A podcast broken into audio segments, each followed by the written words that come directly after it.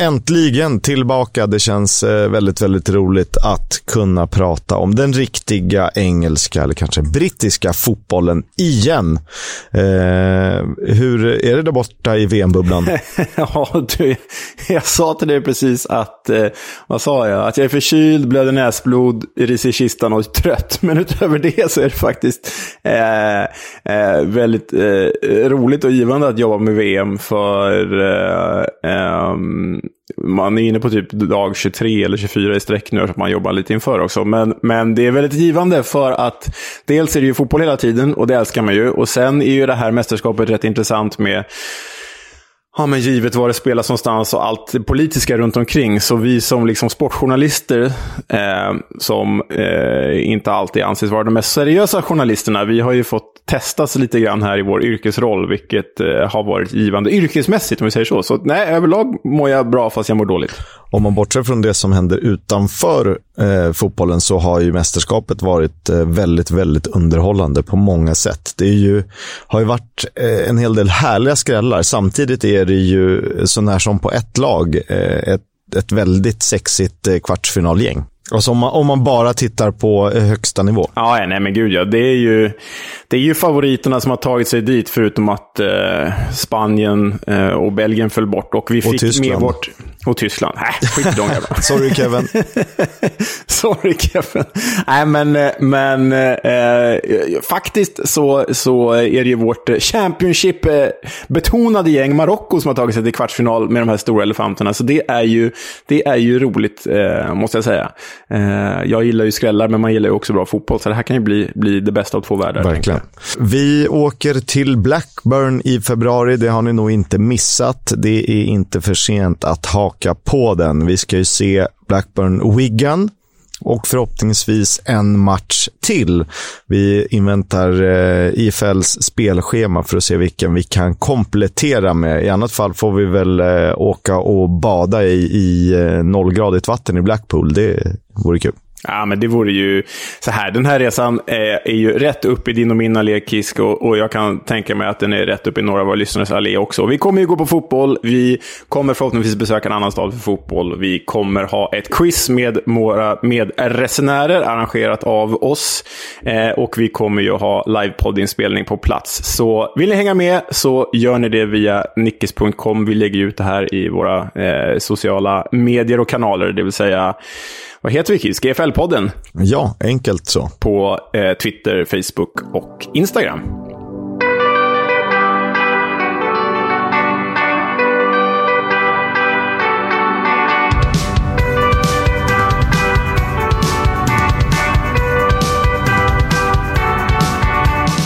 Det här är Football's Coming Home, en podcast om Championship, League One och League Two, med mig, Oskar Kiisk, och med Leonard Jägerskiöld Welander. Ständig närvaro. Och det är ju faktiskt så att det har spelats Championship-fotboll. Jag kan inte ens säga så pirrig jag. Så länge sedan var det. Championship-fotboll. Championship-fotboll. Dock bara en match, men inte vilken match som helst. Det var ju under lördagen som Sunderland tog emot Millwall på Stadium of Light, och det var en riktig höjdartillställning för vissa i alla fall. Ja, jag känner bara att man behöver liksom kommentera placeringen av den här matchen, för det finns väl, om jag tänker rätt nu, så finns det väl fler hängmatcher än den här i serien, väl? Ja, jag ska vara helt ärlig, jag har tappat räkningen på varför det är hängmatcher och vilket sammanhang, för Coventry hade ju sin arenaproblematik som fortfarande släpar efter. Den ska vi återkomma till, för den har ju återuppstått. Men det andra var ju också drottningens begravning den helgen. Ja, precis. Ja, för exakt. Och så det här, jag kollar på tabellen nu, det är även Coventry ska möta både West Brom och Huddersfield. Hade det inte då varit rimligt, om man nu ska köra en sån här smygstart och för serien att komma ikapp, att åtminstone köra en av de här Coventry-matcherna mot West Brom eller Huddersfield. Men det är väl att det är hemmaarenaspöket som kivas där igen då, förstås, för det är två hemmamatcher som... Ja, det är lite märklig tjuvstart här i alla fall, men det var ju kul att vi fick en liten aptitretare inför det som komma skall, för Sunderland Millwall var ju en jädra tillställning i alla fall om man håller på The Black Cat. Det var det, och den slutade 3-0 för er som inte vet det, och jag kan säga så här att resultatet speglar ju inte riktigt matchbilden. Det var väldigt mycket jämnare än så, och nog borde Millwall tagit ledningen i första halvlek där The Burmans i Bergkamp, Cian Fleming, hade kanske bästa chansen för gästerna. Tänker du på den då när Sunderland-keepern spelar rätt ut i gapet till Fleming i det läget, eller där han bara placerar den utanför stolpen? Han har ju ett i slutet av första halvlek som han borde blivit målskytt. Sen tror jag att han är involverad i någonting alldeles inledningen också. Just det. Ja, men tittar man bara på resultatet här, då känns det ju som, då tänker man att Sunderland var påkopplat och att Millwall var i någon slags semester/VM-mode. Men det var ju faktiskt, som du är inne på, det var ju jämnare. Sen har ju Millwall faktiskt inte rosat marknaden på bortaplan under säsongen, men och det tog väl Sunderland tillvara på här, för 3-0, det är ju 3-0, och det här är ju alltjämt ett Sunderland utan Ross Stewart. Exakt, han är inte tillbaka än. Sunderland gjorde en väldigt, väldigt stark andra halvlek, och den där hårtorken de fick sig i paus, jag tror kanske inte riktigt att det var så allvarligt, men det energiknippet de fick där, det gav ju effekt. För redan 8 minuter efter paus så kunde Amad Diallo sätta 1-0, ett anfall som inleddes med Alex Pritchard briljans. Han fortsätter att vara väldigt viktig för Sunderland, och han fick ju chansen att hamna i protokollet igen. Ja, för det var just Summer Pritchard, eller Pritchard som kommentatorn i våras sa, som utökade till 2-0 bara 5 minuter efter ledningsmålet, när George Long i Millwall-försvaret verkligen tänkte på något annat. Det var ju lite av en gåva, kan vi ju säga, när Alex Pritchard satte tvåan där. Och det finns sån jäkla resurs i de här kanterna i Sunderland, Kiisk. Alltså Alex Pritchard, vi vet ju vilken höjd han har från när han liksom slog igenom för egentligen ganska många år sedan nu. Nu har han varit någon slags lång vinterdvala, men nu har ju han kommit igång i Sunderland. Det är bra. Vi vet att Jack Clark är en av seriens bästa spelare, och vi vet att Amad Diallo köptes för jag vet inte hur många 100 miljoner. Han tillhör väl fortfarande Manchester United. Ja, och köptes ju av United från Atalanta för hur många 100 miljoner som helst. Så jag menar, de tre spelarna att ha liksom på kanterna omkringsusande, det är inte lätt för George Long eller andra borta försvar. Så är det ju. Sen har de ju också spelare som typ Patrick Roberts, som ju man ständigt väntar på hans stora genombrott. Elliot Embleton, som är ganska tacksam att ha som manager, att kunna använda på flera positioner. Så det här är ett rätt härligt lag. Ja, och det är ju liksom, den här säsongen är ju liksom bara plankan för Sunderland att hiva sig upp på Championship-nivå igen. Sen är jag tämligen övertygad om, givet hur stor den här klubben är och givet att den känns som att den är på rätt kurs för första gången på, jag vet inte, över 10 års tid typ, så känns det som att redan nästa år skulle Sunderland faktiskt kunna vara en playoff-kandidat. Det tror jag inte är helt omöjligt. De behöver liksom bara stabilisera sig, hitta nivån, kanske förstärka på vissa positioner där det är lite väl Championship eller League One-mässigt i nuläget. Verkligen. Ellie Sims, vår favorit som brukar vara Ross Stewarts anfallskollega, han fick avsluta målskyttet elegant på stopptid. Han var framspelad av målvakten Anthony Patterson, en målvakt till skillnad från vikarierande George Long i Millwall-kassen som hade lite flyt, och han är faktiskt en av bara 3 målvakter med poäng gjorda i Championship hittills. Och där de andra 2 är en blandad duo. Vi har ju Wes Fotheringham, som ju är en av Sheffield United, som är en av seriens bästa burväktare. Och så har vi ju Fumli Lumley som lyckas komma in i den här poängpojkartrion.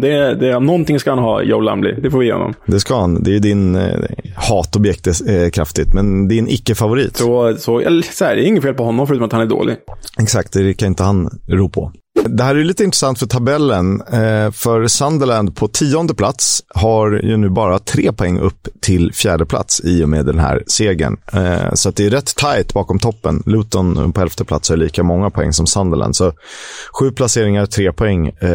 Och det, man kan ju dela in det här i olika skikt. Väldigt, väldigt intressant. Ja, jag tänker på liksom den säsong vi körde förra året när Fulham var så överlägset och även Bournemouth. Det är roligt, nu verkar Burnley vara det i år då, men det är roligt om det inte blir så den här säsongen, att det är så jäkla mycket jämnare. Jag menar, tittar man på, du vet, superfloppen Middlesbrough, alltså de är just nu fyra poäng från playoff och ligger på 15:e plats. Eller ännu större floppen West Brom som ligger liksom placeringen ovanför strecket. De är ju bara, vad är de? De är 8 poäng från playoff. Så jag menar, det är inte ens omöjligt att West Brom och Middlesbrough klättrar upp på playoff-platser innan den här säsongen är slut. Så tätt är det ju faktiskt. Nej, det kommer bli en ruggigt tajt tillställning hela säsongen, och epicentrumet kring jul där också, när det en hel del kan inte avgöras men banas väg för. Verkligen. Vi ska titta till League One också när vi ändå har chansen, och vi kan väl säga så här att topptrion Plymouth, Ipswich och Sheffield Wednesday alla tappade poäng i helgen.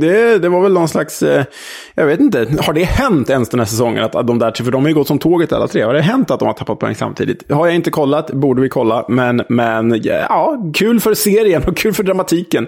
Men vi har ju ett väldigt känt namn i toppen av skytteligan där, Johnson, Clark, Harris, mannen med 3 namn, är också mannen med 12 mål för Peterborough. Porsche-killen leder alltså skytteligan med 12 fullträffar. Det gör han ju, och om vi tar en titt på assistligan så leds den av Exeters Giovanni Brown med 8 målgivande passningar. Och så har vi då Aaron Collins i Bristol Rovers. Han har gjort 10+7, alltså 10 baljer och 7 målgivande framspelningar. Således är han poängbäst tillsammans med Giovanni Brown som ju har 9 mål plus 8 assister. Det här är nog 2 killar vi kan få lära känna på lite högre nivå inom en snar framtid, känns det som. Det tror jag säkert. Enligt samstämmiga röster så är ju Barry Bannan seriens bästa spelare. Han är 33 år fyllda och spelar för Sheffield Wednesday. Noterat för 4+6 hittills, men han är bäst över hela planen. Nej, men det har han ju varit även förra säsongen också, trots att Sheffield Wednesday inte gick upp. Så det är ju en snudd på Premier League-spelare i Barry Bannan, och så spelar han i League One. Det är märkligt. Morecambe, klubben med räkan i emblemet, är i fritt fall. The Shrimps med maskoten Christy the Cat. Jag tröttnar aldrig på att säga det. Hur kan de inte ha en räka som maskot? Jävla idioter. Men Morecambe i fritt fall, Lancashire hamn, staden. De har bara 15 poäng på 20 matcher och 1 seger på de 11 senaste. Det ser ju riktigt, riktigt mörkt ut för The Shrimps. Lilla ljusglimten dock att Cole Stockton, deras anfalls-S, han gjorde sitt första för säsongen senast när de mötte Exeter. Lite konstigt eftersom han gjorde 23 mål förra säsongen och blev back-to-back vinnare av Player of the Month i augusti och september 2021. Ja, man undrar vad som har hänt där. Hur kan man gå från 23 mål till 1? Ja, det är intressant. Ja, hur som helst. Ben Garner har fått lämna Charlton Athletic, The Addicts, och hela supporterskaran ser ut att sluta upp bakom den sparkade tränaren trots uteblivna resultat. Ytterst populär figur på The Valley alltså. Ja, och det visar ju att resultat är inte allt, även om det styr väldigt mycket. Om vi kollar till topptrion då, så mötte Plymouth Port Vale där matchen slutade 0-2, men jag skulle säga att det är tillfälligheter och flyt som avgör. Plymouth har ju minst lika många kvalificerade målchanser, om inte fler bra sådana. Det är faktiskt Jack Stevens i Port Vale-målet som noteras för några riktigt fina räddningar. Och där falske Christian Pulisic, Dennis Policic, med förflutet i Manchester United, agerade framspelare till 2-0 för Stoke-on-Trent-klubben Port Vale. Tom Conlon och James Wilson målskyttar där alltså. Ipswich mötte Fleetwood. Den matchen slutade 1-1, och där är ju lite intressant att Richard Keogh satt på kvisten för The Tractor Boys. Han är dock bara 7:e äldst i serien. 7:e äldst, Richard Keogh, vad är han? 39 liksom, 38. 7:e. Han är ju typ jämnårig med dig. Han är född i 86. Jaha, oj, jag trodde han var. Han ser äldre ut än vad jag gör, om man får vara kritisk. Och där har jag strax äldre än honom måste vi bara säga, med den falske José Mourinho, John Mosinho. Jaha. Försvarare för Oxford. Men ja. Övriga spelare så borde du ju ta åtminstone 3 av dem, fast du kanske inte tänker på att de fortfarande spelar fotboll för att de är så lastgamla. Oj. Det vill säga typ 2-3 år äldre än vad du och jag. Ska jag ge mig ut på någon gissningslek här nu alltså? Ja, men 3 av dem är ganska roliga om du lyckas klura ut. Vilka som är äldst i League One? Curtis Davis slänger ur mig i Derby. Rätt. Det känns som att Derby har många gamla spelare. Ja, men inte fler kan jag väl ledtråda dig fram till. Okej, ja, men Curtis Davis då. Måste man ju tänka på typ spelare man gillar, för man gillar ju bara spelare som är äldre än man själv. Det är svårt. Det finns inte så många kvar nu.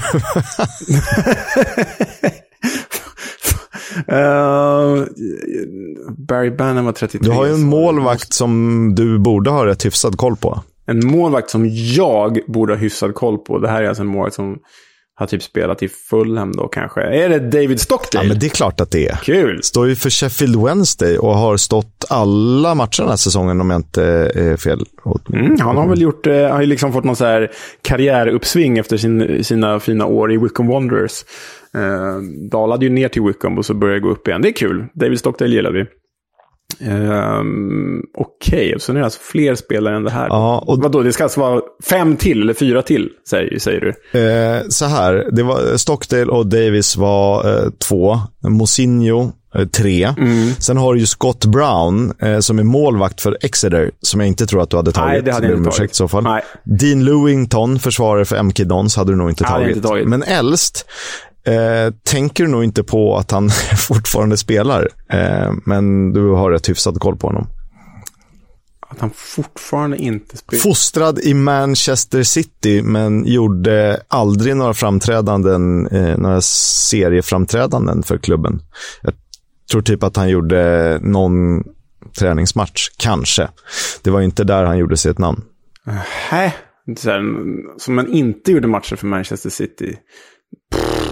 Nej, han drog hyfsat ung, vad var han då? Han var 20-årsåldern när han stack vidare och slog faktiskt igenom i Championship. Vad fan kan det här vara?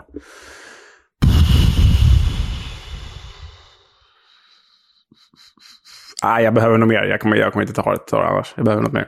Nej, det är svårt. Han gick från Manchester City till Sheffield Wednesday.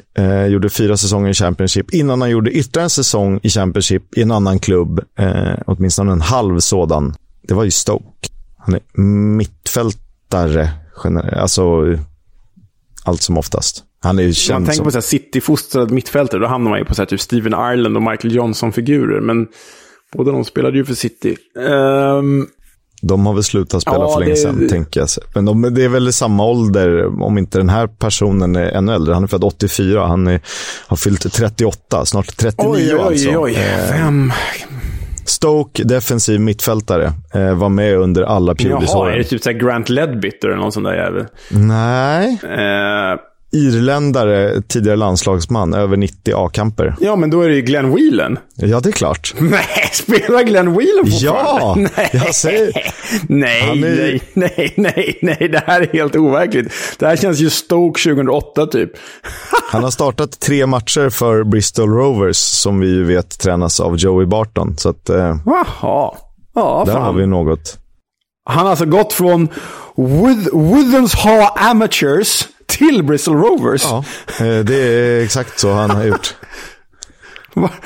Men då har ju alltså Joey Barton bara ringt sin polare Glenn Whelan och sagt nej, vi behöver en till gubbe på mittfältet här nu. Ja, för han startade ju ändå 3 matcher, gjort 6 framträdanden totalt. Alltså, det går ju fort ner för Glenn Whelan här när han blir gammal, för han lämnar ju Stoke 2017, som han ju spelat 300 matcher för. 2017, det är hur många år sedan? Det är 5 år sedan, den är alltså 33. Då kan ju karriären vara slut. Där kan han ju säga, fuck it, jag skiter i det här, nu är det över. Men då går han till Aston Villa, gör 68 matcher på 2 år. Då är han alltså 35, då tänker man, nu är det ändå över. Nej, för då ska han göra 15 matcher för Hearts i skotska ligan, 31 matcher för Fleetwood Town, då tränat av Joey Barton måste det vara då, för han var ju där förut. Sen, efter 31 matcher i Fleetwood Town, gör han faktiskt 4 matcher för Withenshaw Amateurs innan han skrev på för Bristol Rovers. Satan, vilken karriär. Det här gjorde min dag, om inte vecka Kiisk. Glenn Whelan. Fan, vilken tribut. Wow. Tack. Ja. Kul grej, alltid roligt att håna gamla människor. Ja, visst. Nu hamnar vi från ämnet här, men det är så det ska vara. 1-1 var det alltså mellan Ipswich och Fleetwood. Det var Luke Wolfenden som gjorde mål för hemmalaget redan i den andra minuten, och strax före slutsignal så hade Kian Hayes lite flyt med en styrning och en stolpe, och det var 1-1. Men det roligaste här, jag vet inte om du har hunnit se bilder från matchen. Jag har ju haft möjlighet att göra det. För gästernas Josh Earl blev utvisad i samband med firandet när han körde liksom obscena gester mot familjeläktaren. Det var ja, the wanker sign, om vi säger. Mm. Rimligt att göra det mot familjeläktaren. Ja, klart. Ja, okej, ja, det är starkt av Josh Earl, denna 24-åriga person. Förväntar man sig någonting annat från någon som spelar Fleetwood? Nej, det gör man ju. Nej, det gör man ju verkligen. Jamie Vardys gamla klubb. Ja, precis. Ja, men kul. Sen måste man bara passa på att slänga in här att Ipswich-målskytten som du nämnde, Luke Wolfenden, det är ju ett av IFLs bästa namn just nu. Wolfenden, det har ju någonting. Ja, det är riktigt bra. Skjutsen. Han skulle kunna vara så här, holländare, ytterback i Millwall också. Verkligen. Tredje toppmatchen, om vi kallar den det, eller topplagsmatchen, att fastna vid Derby, Sheffield Wednesday 0-0. Dock ganska tråkig match av det jag kunde se. Tempofattigt, hyfsat låg nivå tycker jag genomgående. Ja, och här är det liksom någon slags baksmälla på Derby. För jag menar, vi kommer ju alla ihåg förra säsongen hur det gick där till slut. De till slut ramlade ur Championship efter alla turer med ägare som försvunnit och sådär, men de har ju liksom försökt verkligen fått bygga om en hel trupp här, satsat, som vi varit inne på tidigare, satsat lite för mycket på etablerade gamlingar, så de kan ju typ ställa upp med en hel startelva där alla är 30 plus och har Premier League-erfarenhet. Jag vet inte om det är rätt på den här nivån. Och sen har de ju då dessutom bytt tränare då de gjorde sig av med Liam Rossinier och tog in Paul Warren i, vad var det, oktober. Så lite besvikelse på Derby, men också en ganska förståelig baksmälla. Sheffield Wednesday däremot, de var ju ytterst nära uppflyttning förra året och nu ligger de trea. Det vore ju en jäkla kraft att få upp i The Championship. Ja, nu kanske Sheffield United tar steget upp, men fler derbyn tycker jag vi behöver. Verkligen. Det som är, på tal om just det här med lite spretig trupp, det är lite, om man ska dra parallell till allsvenskan, typ som AIK Malmö tyckte i alla fall jag hade problem med under säsongen. Till viss del IFK Göteborg också, men där liksom kärnan är 30 plus, nästan 33 plus. Mm. Och så förlitar du på att det kommer 17, 18, 19, 20-åringar som också måste vara så pass bra så att de säljs för att få ekonomi i det hela. Det blir lite för spretig trupp. Du behöver ju ofta, särskilt i allsvenskan, spelare som är så här 24-27, kanske helst inte behöver testa vingarna utomlands, utan är nöjda där de är på något sätt, men fortfarande håller en väldigt hög allsvensk nivå. Typ Per Karlsson-figuren när han var som bäst. Spelare att luta sig mot. Och det tycker jag gäller även i Championship och League One också.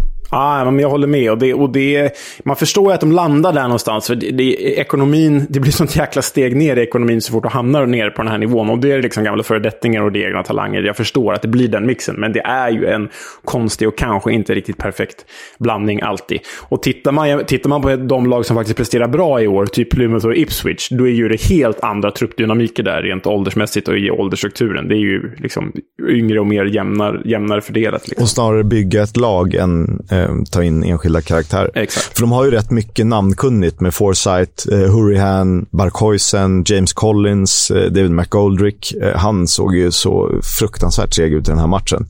Det är lite som om Robert Hoth skulle få fri tillgång till offensiven och hålla boll. Lite som att Glenn Whelan fortfarande spelar fotboll. Ja, exakt så. Matchens bästa chans hade Fisayo Dele Bashiru, Manchester City-produkt. Han löpte sig fri, avslutade dock rakt på, och ja, då blir det svårt att göra mål. Det var de matcherna. Plymouth-Ipswich har topplaceringar tätt följda av Sheffield Wednesday. Det ser ut att det blir de tre lagen som gör upp om två platser. Sen har vi ju ett spännande koppel här. Barnsley, Bolton, Peterborough och Derby där bakom med Pompey på åttonde plats. Ja, Pomp har ju tappat lite. De började säsongen bättre och de var ju väldigt bra i fjol också. Så, och Pomp är ju ett gäng man gärna vill ha med numera, med Disney-kopplingar och allt, givet att deras ägare har varit vd för Disney och sådär. Men ja, det känns väl så här. Det är kul med svensk koppling i Barnsley. Jag vet inte vad du känner, Kiisk, men Plymouth, Ipswich, Sheffield Wednesday, Bolton, Derby, Pompey. Alla de. Skicka upp vem som helst. Det blir bara bra till nästa säsong. Bristol Rovers och Bristol City vill jag ju ha i samma serie också, i och med mitt derby, min derbyförkärlek. Så är det ju. Verkligen. Sen är det väl så att en klassisk klubb som Charlton går inte alls lika bra för, som vi varit inne på. De ligger på 17:e plats. Och sen har vi då Forest Green Rovers, som absolut inte är en klassisk klubb, men som ju är i blickfånget av andra anledningar. De kämpar på, de har det lite tufft, ligger på plats 21. För när du väl hinner så är det ju din tur, och då ska du väl prata om Forest Green Rovers, var det inte det vi bestämde? Just det, så är det ja. Men det blir väl någonstans nu kring juldagarna och nyåren och sånt där. Forest Green Rovers, ja, FGR. Ja, men det blir spännande. Undrar om de ens har en inmarschlåt eller klubbhymn. Så nu ska vi inte driva för mycket med dem. Absolut, det ska jag göra. De är fina på sitt sätt. Ja. Jag tog fram 7 spelare som har gjort det väldigt bra under höstsäsongen i League One och som är värd att hålla koll på om man får anledning eller följa. Caleb Taylor, 19-årig... vad heter det? Mittförsvarare, nu blandar ihop språken. Mittback, han spelar för Cheltenham. Sen har vi då irländska landslagsmannen Aaron Cashin, 21-årig mittback i Derby, och för er som följde podden förra året, eller Derby förra året, ni har god koll på honom, för det var ju en av Wayne Rooneys favoriter. Och bakom Barry Bannan, en av de bästa spelarna hittills i alla fall. Absolut. Mannen med namnet Leif Davis, vi sa skämtsamt Leif Davis förra säsongen. Han är 22-åring, håller till på vänsterkanten för Ipswich. Sen har vi då Aston Villa-lånet Finn Azaz, 22-årig offensiv mittfältare som spelar i Viktor Hedmans Plymouth. Och där kan vi ju säga att vi får ju diskussioner med Viktor Hedman om att gästa den här podden. Ni vet, en av världens bästa hockeyspelare till vardags i NHL äger numera Plymouth, för er som har missat det. Bali Mumba är 21 år, spelar också i Plymouth. Kan funka på båda kanter, mittfältare generellt sett. Han är utlånad från Norwich. Middlesbrough-lånet Josh Coburn huserar ju i Bristol Rovers. 19-årig anfallare, är ju en av Rovers bästa spelare den här säsongen. Absolut. Och så Bolton då, Connor Bradley, 19-åring, högerkanten, kan vara både wingback och ytterback och yttermittfältare. Han är utlånad från Liverpool, så håll koll på honom ni. Vi tar väl och tittar till de spelare som har spelat världsmästerskapet och som faktiskt spelar. Det är ju 2 stycken till antalet kvar. Senegal skickade 4 Championship-spelare till det här mästerskapet. De åkte ut i 8-delsfinalen, och de som sticker ut där är ju Ismail Assar och Ilman Ndiaye, som ändå fick speltid till och från. Och faktiskt är 2 av 3 EFL-spelare att noteras för poäng. Sarr med ett mål, Ndiaye med en assist. Man visste att Sarr skulle vara en av Senegals nyckelspelare och en av deras bästa spelare. Det visste man ju. Jag hade förhoppningar på att Ilman Ndiaye skulle få mer speltid än han fick, och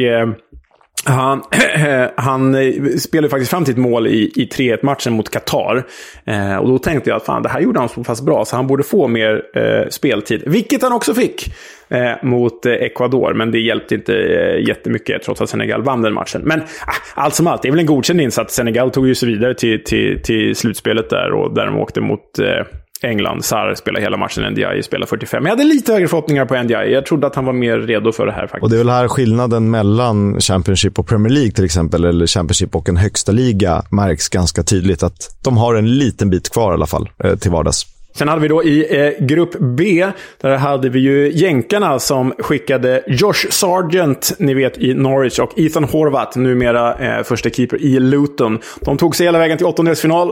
Ethan Horvath spelade ju inte, han var ju reservkeeper, men Josh Sargent satte väl något slags avtryck. Han gör ju 74 minuter mot Wales och hoppar in mot England och spelar ju faktiskt även mot Iran. Så helt okej VM för Josh Sargent. Fabian får vi ju säga. Jättebra, han hyllades ju för sin främst arbetsinsats. Det blev inga poäng och det är väl kanske svårt att räkna med. Han missade dock matchen, alltså 8-0 mot Nederländerna med en skada. Vi får hoppas att det inte är för allvarligt. Och i samma grupp så fanns ju ett gäng spelare i Wales. Om vi tar dem som tillhör Championship-klubbar så är det Roberts, Thomas, Tom Lockyer, Ben Cabango, Adam Davies, Joe Allen, Rubin Colwill och Mark Harris. De missade slutspel och det var väl egentligen Connor Roberts på högerbacken där som gjorde något slags avtryck. Joe Allen startade förvisso en match och blev inbytt i en annan. Sorbert Thomas fick lite speltid.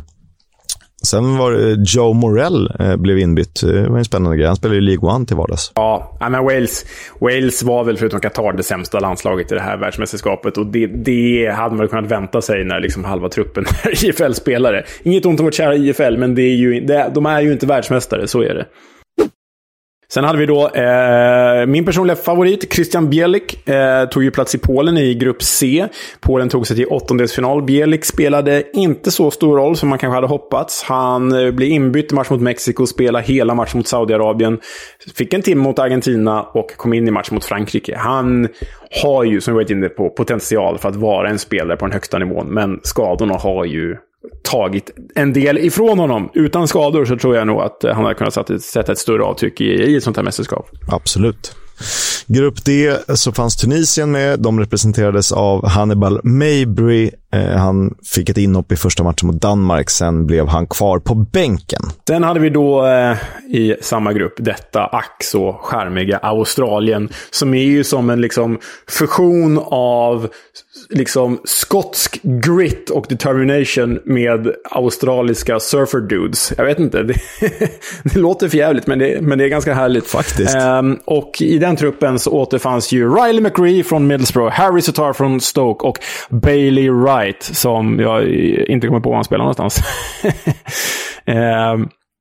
Men här var det ju verkligen så att Sutar var Stokes Harry Sutar var en enorm nyckelspelare för Australien. Kanske till och med deras bästa spelare. Han fick ju stora internationella rubriker efter match mot Danmark. Han var ju alltså kanske en av gruppspelets bästa mittbackare, skulle jag säga. Och Riley McRae, Middlesbroughs offensiva mittfältare, han fick mycket speltid, spela fram till målet mot Danmark bland annat.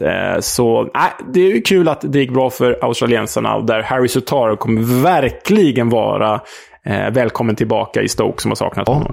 Kul liten formpush också. Verkligen. I grupp E spelade Costa Rica. I Costa Rica spelade Jewison Bennett från Sunderland. De missade ju slutspel. Han startade faktiskt mot Spanien. Blev ersatt av Brian Ruiz. Bara en sån sak, det är ju hedervärt.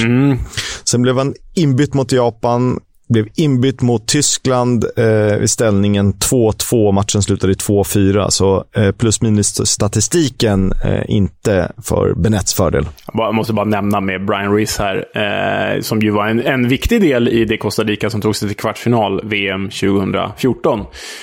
Han var ju en briljant tekniker under Martin Jol i mitt kära Fulham när de spelade i Premier League. Och en av de sorgligaste fotbollssynerna jag har sett på plats, det var när Fulham hade åkt ur Premier League 2014 under Felix Magats ledning. Magat får förtroendet att bygga om laget i The Championship. Man visste ju att det skulle gå åt helvete. Så jag åker över med några kompisar och kollar på Fulham Wigan. Fantastisk match som slutar 2-2. Chris Martin och alla människor gör dundermål för Fulham. Och Jermaine Pennant gör ett superfrisparksmål för Wigan. Men stackars Brian Ruiz kommer in i andra halvlek för Fulham. Och det här är alltså en tekniker, och du minns ju honom, Chris. Det här är ju en tekniker på liksom Berbatov-nivå. Verkligen, verkligen. Och han kommer in i ett jävla magat Fulham som kastar långbollar och slaktar motståndare på klassiskt Championship-brunkmanér. Och Brian Ruiz såg bara så jäkla vilsen ut. Och direkt fotbollsdeprimerad ut. Han fick ingen boll i fötterna. Han skulle ta ner på bröst och huvud, eller så spelade de han förbi honom. Det var riktigt deppigt att se en sån konstnär helt bortplockad i Championship-kontext. Riktigt deppigt. Det är trist, för han har en magisk vänsterfot. Sen hade vi då Kanada i grupp F. Vår lilla favorit Junior Hoylett fick ju spela spela ganska mycket i ett Kanada som, även om de tog sist i gruppen, så gjorde de ändå inte bort sig. Borde ha vunnit mot Belgien, vilket de inte gjorde på grund av fel beslut i varummet också där. Sen hade de väl lite en chans mot Kroatien och Marocko. Men Junior Hoylett fick speltid i alla fall. Kul för honom. Två spelare som är vidare till kvartsfinal helt utan speltid. 0 minuter har Ilyas Shahir och Anas Saruri skrapat ihop. Och ser man Marocko så förstår man ju det till viss del, för de funkar väldigt, väldigt bra. Och det kanske inte... Det är inte nödvändigtvis spelarna du petar. Bofall och Ziyech till exempel. Och de... Ja, jag vet inte. Nej, och sen ska man ha med sig att det här Marocko har ju inte legat under i en enda match. De har alltså hållit nollan mot Spanien, Belgien, Kroatien och slog ju Kanada tämligen enkelt. Jag tror att hamnar Marocko i underläge och behöver jaga mål, då kan Shahir och Saruri få speltid, för det är den typen av spelare som behövs.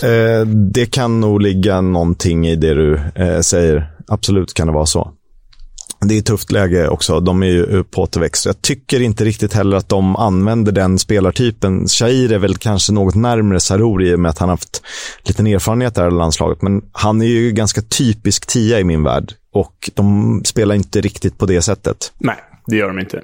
I grupp G då? Kamerun. Olivier Encham fick noterades för, blev det 22 minuter totalt i sista matchen mot Brasilien, som de förvisso vann, och han var ju med på plan när de gjorde målet, men inte mycket mer än så när de missade slutspel. Sen har vi då en annan afrikansk nation, Ghana. De skickade ju både Antoine Semenyo från Bristol City och Babarahman från Reading. De missade ju tyvärr slutspel, även om de tog Uruguay med sig som någon slags hämnd. Men Baba fick ju väldigt mycket speltid, vilket inte var oväntat. Han är ju ordinarie vänsterback i det där gänget. Fick 2 90-minutare och sen byttes han in mot Sydkorea. Och Antoine Semenyo, han satte väl tyvärr inget avtryck. Fick drygt 25 minuter, cirka 30 totalt på 3 matcher. Jag hade tänkt så här, sätta ihop den bästa EFL-11 VM, men det blev lite för... Jag fick skohorna in någon inne mitt som mittback bara för att, och det blev inte så. Men vi kan säga 3 Championship-poäng gjorda. Sarr gjorde mål från straffpunkten, NDI och Ryan McRae med varsin assist. Vi ska prata lite nyheter. Den kanske hetaste med svenska ögon är ju att QPR jagar ny tränare. En av kandidaterna till jobbet sägs vara Martí Cifuentes, tränare i Hammarby till vardags. Väldigt, väldigt intressant, för det har hänt mycket kring honom. Han är ju tydlig tränare som har ett mål långt framför sig och klättrar liksom större steg för varje år som går på något sätt. Ja, nej, men hans... Det är ju så intressant med en person som kommer utifrån och sen liksom tar den långa vägen i Sverige. Jag menar, det är ju inte många år sedan han tog hand om liksom ungdomsfotbollen i AIK väl, och så hamnar han i Danmark och bara steg för steg kliver uppåt. Så, men det är en rätt spännande resa, och skulle det gå från Hammarby till Queens Park Rangers helt plötsligt, då är det ett enormt jäkla utropstecken och kanske ett bevis på att vad den här liksom Potter-övergången gjorde med svensk fotboll. Nu är det ju synd ur svensk perspektiv att inte svenska tränare de plockar, men att liksom svensk fotboll kan bli någon slags mellanstation för tränare som faktiskt vill komma ut på större scener. Vi har ju då Graham Potter, då vi har ju Martí Cifuentes här, och sen har Hoyas vi Baggi, får man ändå. Hoyas Baggi, precis, att man börjar plocka figurer från svensk fotboll, och även vad heter han, spanjoren som tränade HBK, var assisterande i Malmö. Ja, jag vet vad du menar. För han var ju assisterande i Birmingham och i Middlesbrough ett tag, och nu är han ju i Brescia, väl, huvudtränare. Det är inte han Pep-klåtet? Jo, precis, exakt. Och det är spännande att de börjar titta på tränare från oss nu. För jag menar, vi har haft en hel generation med tränare där typ Hasse Backe var den enda som kom utanför Norden liksom. Så kul om det här har öppnat dörrar. Exakt så. Och vi vet ju inte om det blir klart. Vi vet inte ens om han är favoriten till jobbet. Det ska mycket. De ska förhandla med Hammarby, som jag tror har en rätt fet klausul. Jag vill minnas att det var 8 miljoner om jag läste rätt, vilket i och för sig inte behöver vara pengar för en Championship-klubb. Men vi gjorde i alla fall så att vi tog ett snack med Alexander Axén, som ju har full koll på Hammarby och Cifuentes och som ju älskar sin engelska fotboll. Och han är ju en drömgäst i och med den anglofil han är, och han har lovat att återkomma då vi får sätta oss ner och verkligen gå på djupet kring engelsk fotboll och vad det betyder för honom. Men här är i alla fall Axén om en eventuell Cifuentes-övergång.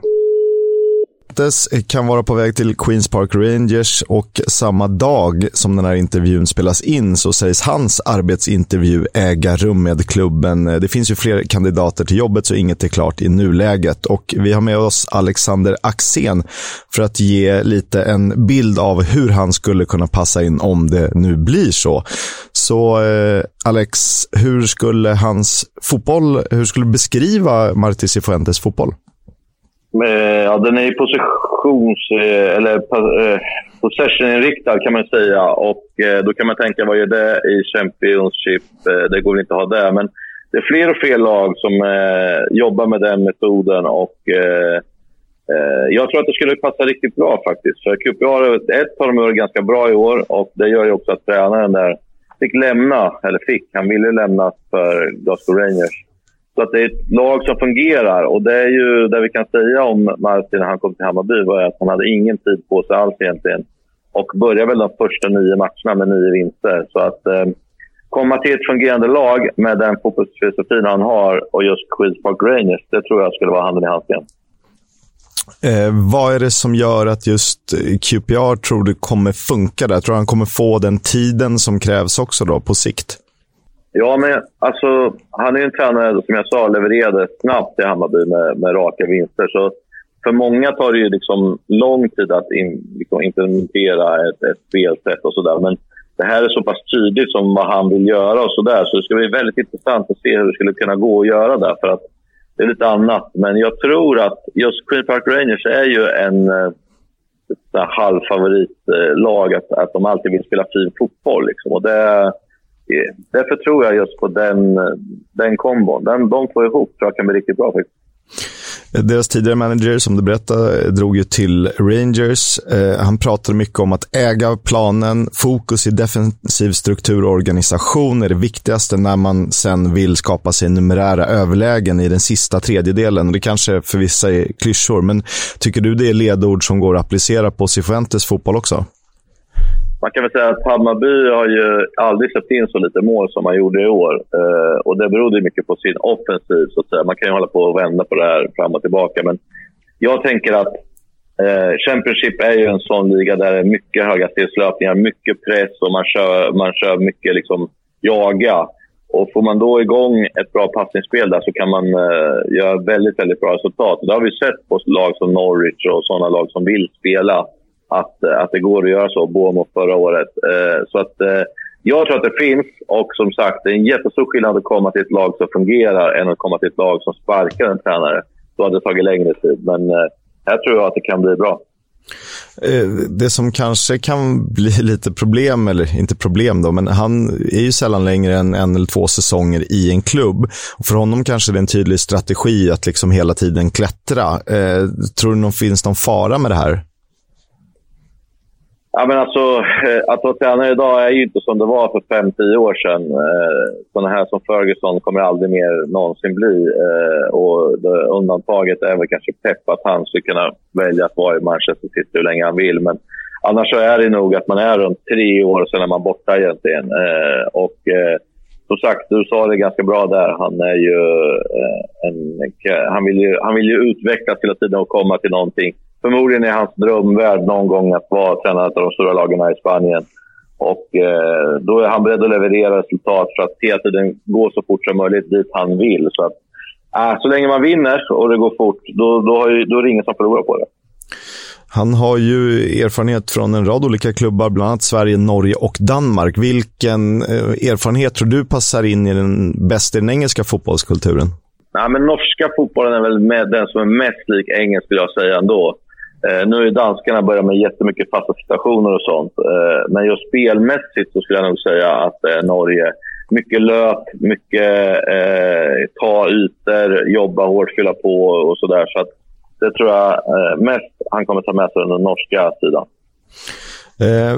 Om du fick välja en roll eller spelare, det är kanske lätt att fastna vid en sån som Darijan Bojanic som gjorde en helt fantastisk säsong och också tillät andra spelare att kliva fram ytterligare.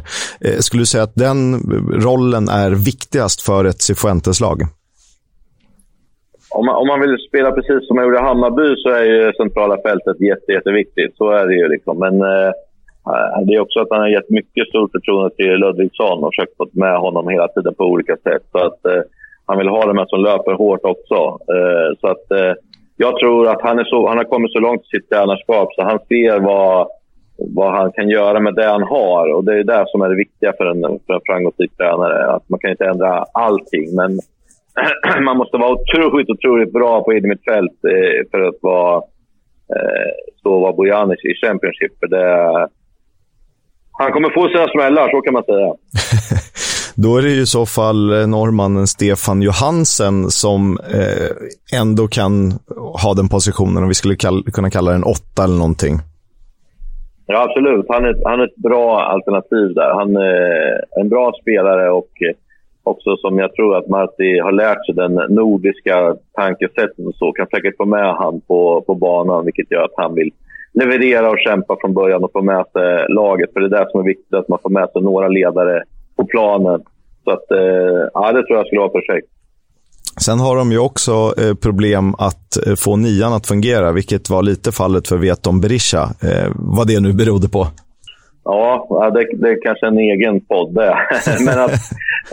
Men att de gör lite för lite mål, Queens Park Rangers, det kan jag hålla med om. Och det är många matcher jag tycker de borde ha tagit poäng eller vunnit som de har tappat. Så att det är ett problem, men samtidigt, vem vill inte ha en nia som fungerar?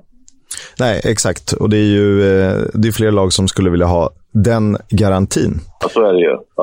Det är många av de här lagen, om vi ska vara ärliga, att de som är där framme i Watford och Norwich och där, då kan man tycka att Norwich, de har ju ändå Pukki och allting, men de är inte heller riktigt flyger sådär som man kanske trodde. Det är långt kvar och de kommer säkert kunna reparera där, men det är svårt att göra mål i fotboll. Fler och fler lag blir bra organiserade, så att det är den tuffaste positionen. Ska vi inte gå in för mycket på den typen av taktik då, men nior är ju svåra för ganska många lag. Vi har sett Djurgårdens stundtal som har haft svårt att få med den spelaren både i målproduktionen och kanske i spelet. Tycker du det är en internationell grej att fler lag, alltså att fler spelare behöver göra många poäng? Ja, men så har det väl nästan alltid varit, beroende på om du spelar 2 forward till exempel, så vill man i alla fall att en av dem ska göra det. Spelar du med en forward så blir det lite som Barcelona. Det är ju inte ofta du kan säga vem som var nia och framgångsrik i Barcelona. Däremot vann de pokaler hela tiden, just för att Messi kom på ena sidan, vi hade Henry från andra sidan och så vidare. Du kan rabbla många utav de spelarna, men just nian är ju en sån som bara ska stå och göra tappings egentligen i straffområdet och så puffa in dem. Men han är också viktig för att löpa ner laget så att mittfältarna kan komma i de här ytorna som ska komma där. Så att det är en otacksam uppgift när man spelar typ 4-3 att vara nia, för att som du säger, det är väldigt sällan de gör mycket mål. Intressant som alltid. Tack för att du var med. Vi hörs förmodligen längre fram. Ja, det måste vi verkligen göra, för det här är en podd som är guld värd. Det tycker vi också, och så får du prata om din kärlek till engelsk fotboll. Du vet att den är stor, nästan större än den här poddens. Ja, den är enorm faktiskt. Så jag ska på Dart-VM nu den 15, men ska försöka få med mig Luton Millwall på söndagen där. Klockan 11, tidig kick-off. Så att, men det är den som jag hoppas få med. En klassikermatch från förr i tiden.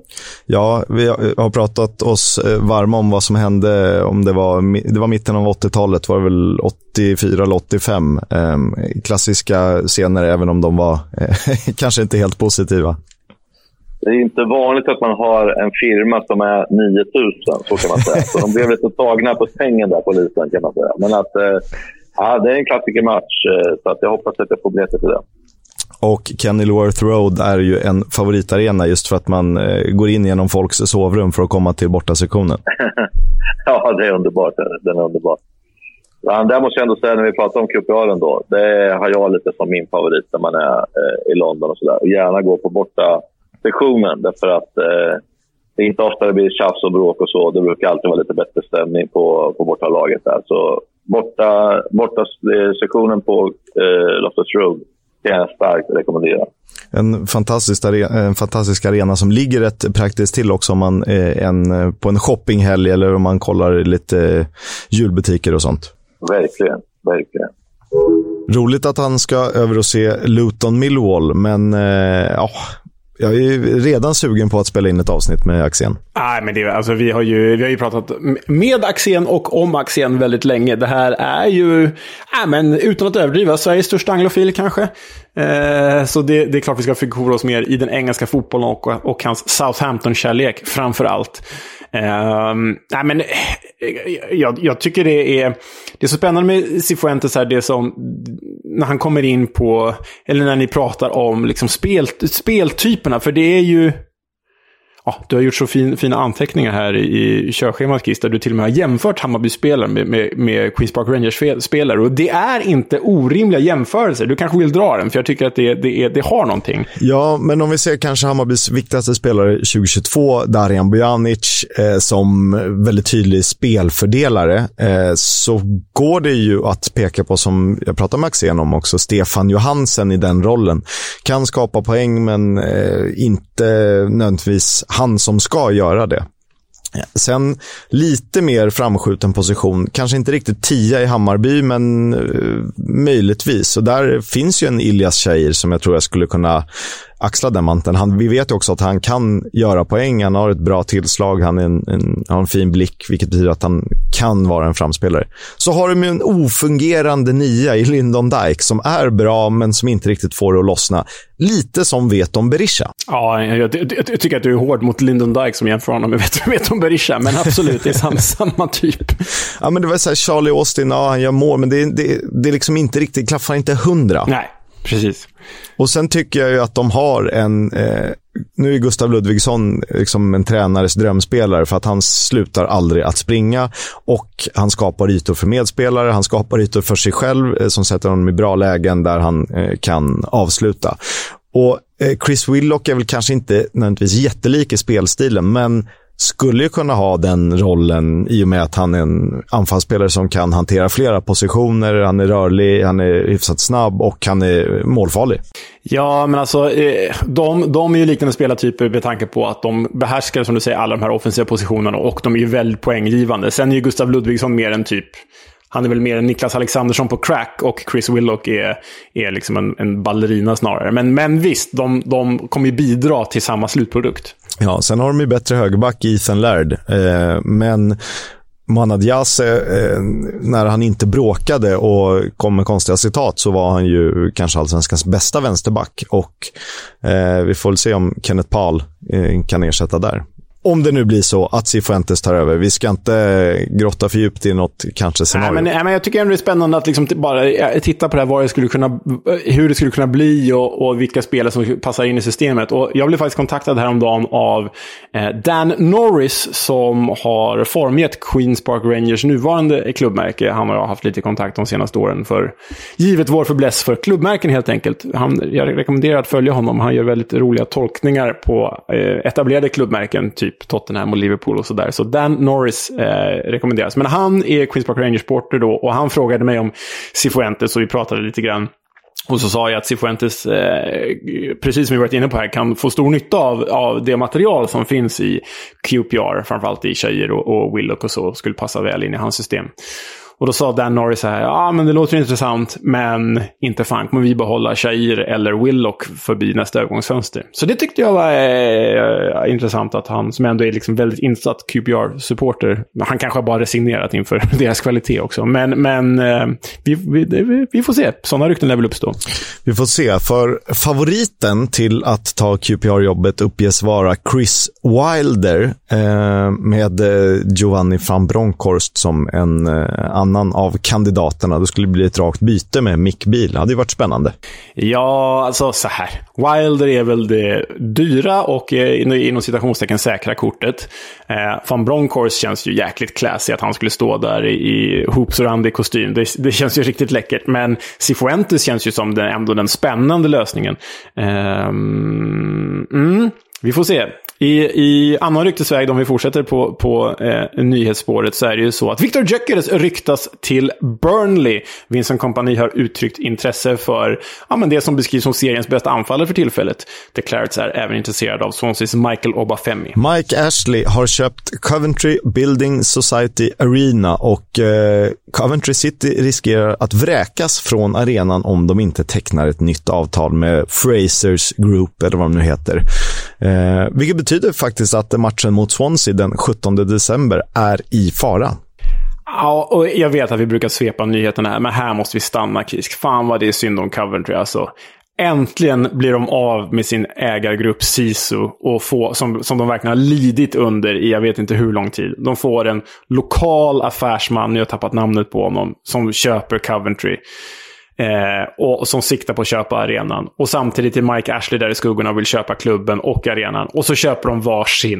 Så den här affärsmannen köper Coventry City och Ashley köper arenan och de två kommer inte överens. Alltså fan har inte Coventry-fansen lidit nog i det jag försöker säga. Helvete Mike Ashley, bara skärp dig din jävla knöl. Ja, det är ju... Det är inget annat än djupt tragiskt. Kom överens för helskotta. Alla känner ju på det i det långa loppet. Ja, det pratas om att Roberto Martinez, gamla Swansea och Wigan-tränaren och Everton-tränaren, får gå efter det belgiska VM-fiaskot och Vincent Kompany nämns som ersättare och det måste väl ändå vara för tidigt. Ja, men det tycker jag. Han kan väl åtminstone få säkra den här säsongen med Burnley och sen, han känns ju så pass bra att han skulle kunna göra ett par klubblag eller längre session i ett klubblag om det vill sig väl och kika på landslaget senare. För jag vill ändå ha 60-åriga män i kostymer som tränar landslagen. Eller träningsoveraller för den delen. Det ska inte vara några up-and-coming killar med något jättetänk. För att det blir lite av ett waste om de ska få visa upp sig en gång vart annat eller vart fjärde år.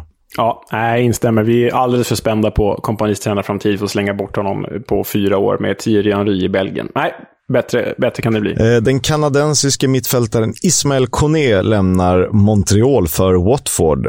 Både Sheffield United och Norwich var intresserade redan i somras. Så han spelade ju samtliga matcher för Kanada i mästerskapet som var. Minns ni Wilfred Bonny, denna bjässe till ivoriansk landslagsanfallare som spelade i Swansea och Manchester City? Jag vet inte om han var någonstans med. Stoke var han väl i också. Han håller fortfarande igång. Han spelar nämligen med Newport och gjorde mål för deras development squad i veckan i hopp om större kontrakt. Ja, det är sjukt att en sån spelare hamnar där.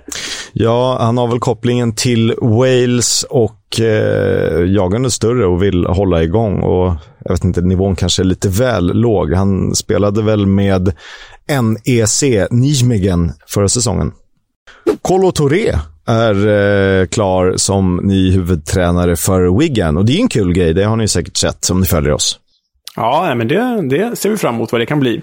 Annat tränarspår är Dean Holden är bland favoriterna till att ta över Charlton i League One. Och sen innan vi kliver vidare, så för er som har missat det så bör vi väl bara nämna att Birminghams hett eftertraktade ägarbyte, det har inte blivit av. Maxi Lopez. Det Maxi Lopez-ledda konsortiumet har dragit sig ur affären efter månader av förhandlingar. Så Birmingham får också fortsätta lida, precis som Coventry. Det är ett ständigt lidande.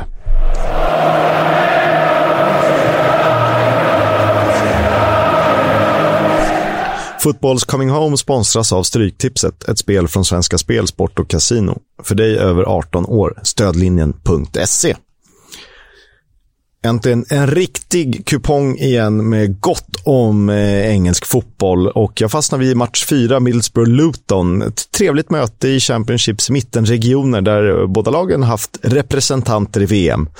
Riley McCreese, Australien, åkte ur i åttondelen medan Luton hade backup-målvakten Ethan Horvath i USA och walesaren Tom Lockyer. Så frågan är ju då hur mycket kan man nyttja den formen man hade innan efter att nu har haft ett 2 veckor långt uppehåll eller om det är till och med 3 veckor. För Borough såg ju verkligen ut att vara på gång under Michael Carrick medan Hatters hade ju svårt att säkra de där 3 poängarna innan VM. Jag tror nog ändå att Middlesbrough bör kunna lösa uppgiften hemma på Riverside men man räknar ju aldrig bort The Hatters. Leo, det är lite sådär härliga derbyn och grejer i helgen. Vad ser du fram emot? Nej, men allra mest ser man ju fram emot den tidiga lördagsmatchen. Blackburn Rovers mot Preston North End, Lancashire Derby alltså. Det är i alla fall jag riktigt sugen på. Sen finns det ju fågelderbyt, Swansea mot Norwich. Nej, men... För er som inte tar den referensen har med oss och varsin fågel i klubbmärket och kallas för The Swansea Canaries. Men rent sportsligt är ju det faktiskt en riktigt häftig match med två ganska offensivt präglade lag som dessutom ligger i toppen. Sen måste jag ju förstås lyfta söndagens Queen's Park Rangers mot Burnley. Ett Queen's Park Rangers utan Mick Beale, så lojal var han alltså när Rangers väl knackade på dörren. Men de tre ser väl jag mest fram emot. Sen har du ju missat ett riktigt derby. Det kanske jag har. Sheffield United Huddersfield. I Sheffield United Huddersfield ett derby. Ja, vi kan väl kalla det ett derby. Ska vi kalla det Om vi kan ha fågelderby kan vi väl ha långväga Yorkshire-derbyn typ. jo, absolut. Jo, det är ett Yorkshire-derby, det har du faktiskt rätt. Absolut. We'll have a chat about the fucking game. About your game, last few months, last few weeks. Fucking character. Warnock är lugn nu för tiden. Han gästar ju Talksport ibland och så har han någon egen podd där han återberättar historier som vi har hört 100 gånger. Däremot så har jag ju lite kontakt med Warnocks management-team om en intervju, och det pirrar ju till mer än någonsin. De är kanske inte så snabba på e-post där borta. Var de nu bor. De kör faxen, gamla klassiska italienska faxen som faktiskt fortfarande förekommer i italienska klubbar. Nej, men det är kul. Vilket säger rätt mycket om Italien. Ja, det säger mycket om Italien. Nej, men det är kul. Får vi Warnock på något sätt till den här podden, då kan vi lägga ner. Då är ju finito, då är målet uppnått. Exakt. Däremot så var det en rolig grej från Wayne Rooney under hans tid i Everton, när han berättar om tiden när han slog sig in i A-laget och hur det kändes med Big Dunk och company. They're looking at some of them players thinking, I want to be there. Yeah, the next minute you're the best. It's mad how quick it changed. Did it? Yeah. So like for me to go in with Duncan, obviously Stubbsy, obviously all of them who I've grew up watching and Mark Pembridge, them kinds, you know. But to then go and play with them, train with them every day, and these are crap. Ja, crack. Alltså, Rooney, det känns som att han har liksom, han har ju alltid haft det här i sig förstås, men det känns som att ju äldre han har blivit, desto mer har han bara släppt på bromsarna och det som har hållit honom tillbaka. Han bara kör, så jag tänker nu på när han sågade Cristiano Ronaldo häromdagen också. Det gläder mig. Han kör. Ja, hur kändes det där att vara tillbaka? Ja, men det kändes väl bra. Det är synd att det är över redan efter 53 minuter och 56 sekunders inspelning. På en match, Sunderland Millwall. Ja, det är bra. Det är bra jobbat. Dock inte så mycket om just den matchen. Kul med Axén. Vi får hoppas att han återvänder snart. Kanske när han har varit i England och sett Luton Millwall, för det vill vi höra väldigt mycket om. Och... Neil Warnock som sagt på gång, och Viktor Hedman förmodligen också. Ja, och även Svensenegger, va? Såklart.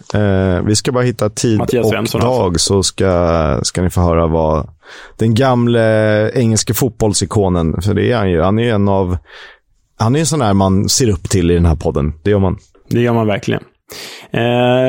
Vi slår ju också ett slag för vår resa tillsammans med Nicke.com innan vi säger hej då. Kom ihåg, åk till Blackburn, gör det med oss, vandra på Ewood Park och drick en pint eller två, det blir kul. Det ska drickas pints. Vi önskar er en trevlig helg, så hörs vi. Hej. Upptäckta vägar, de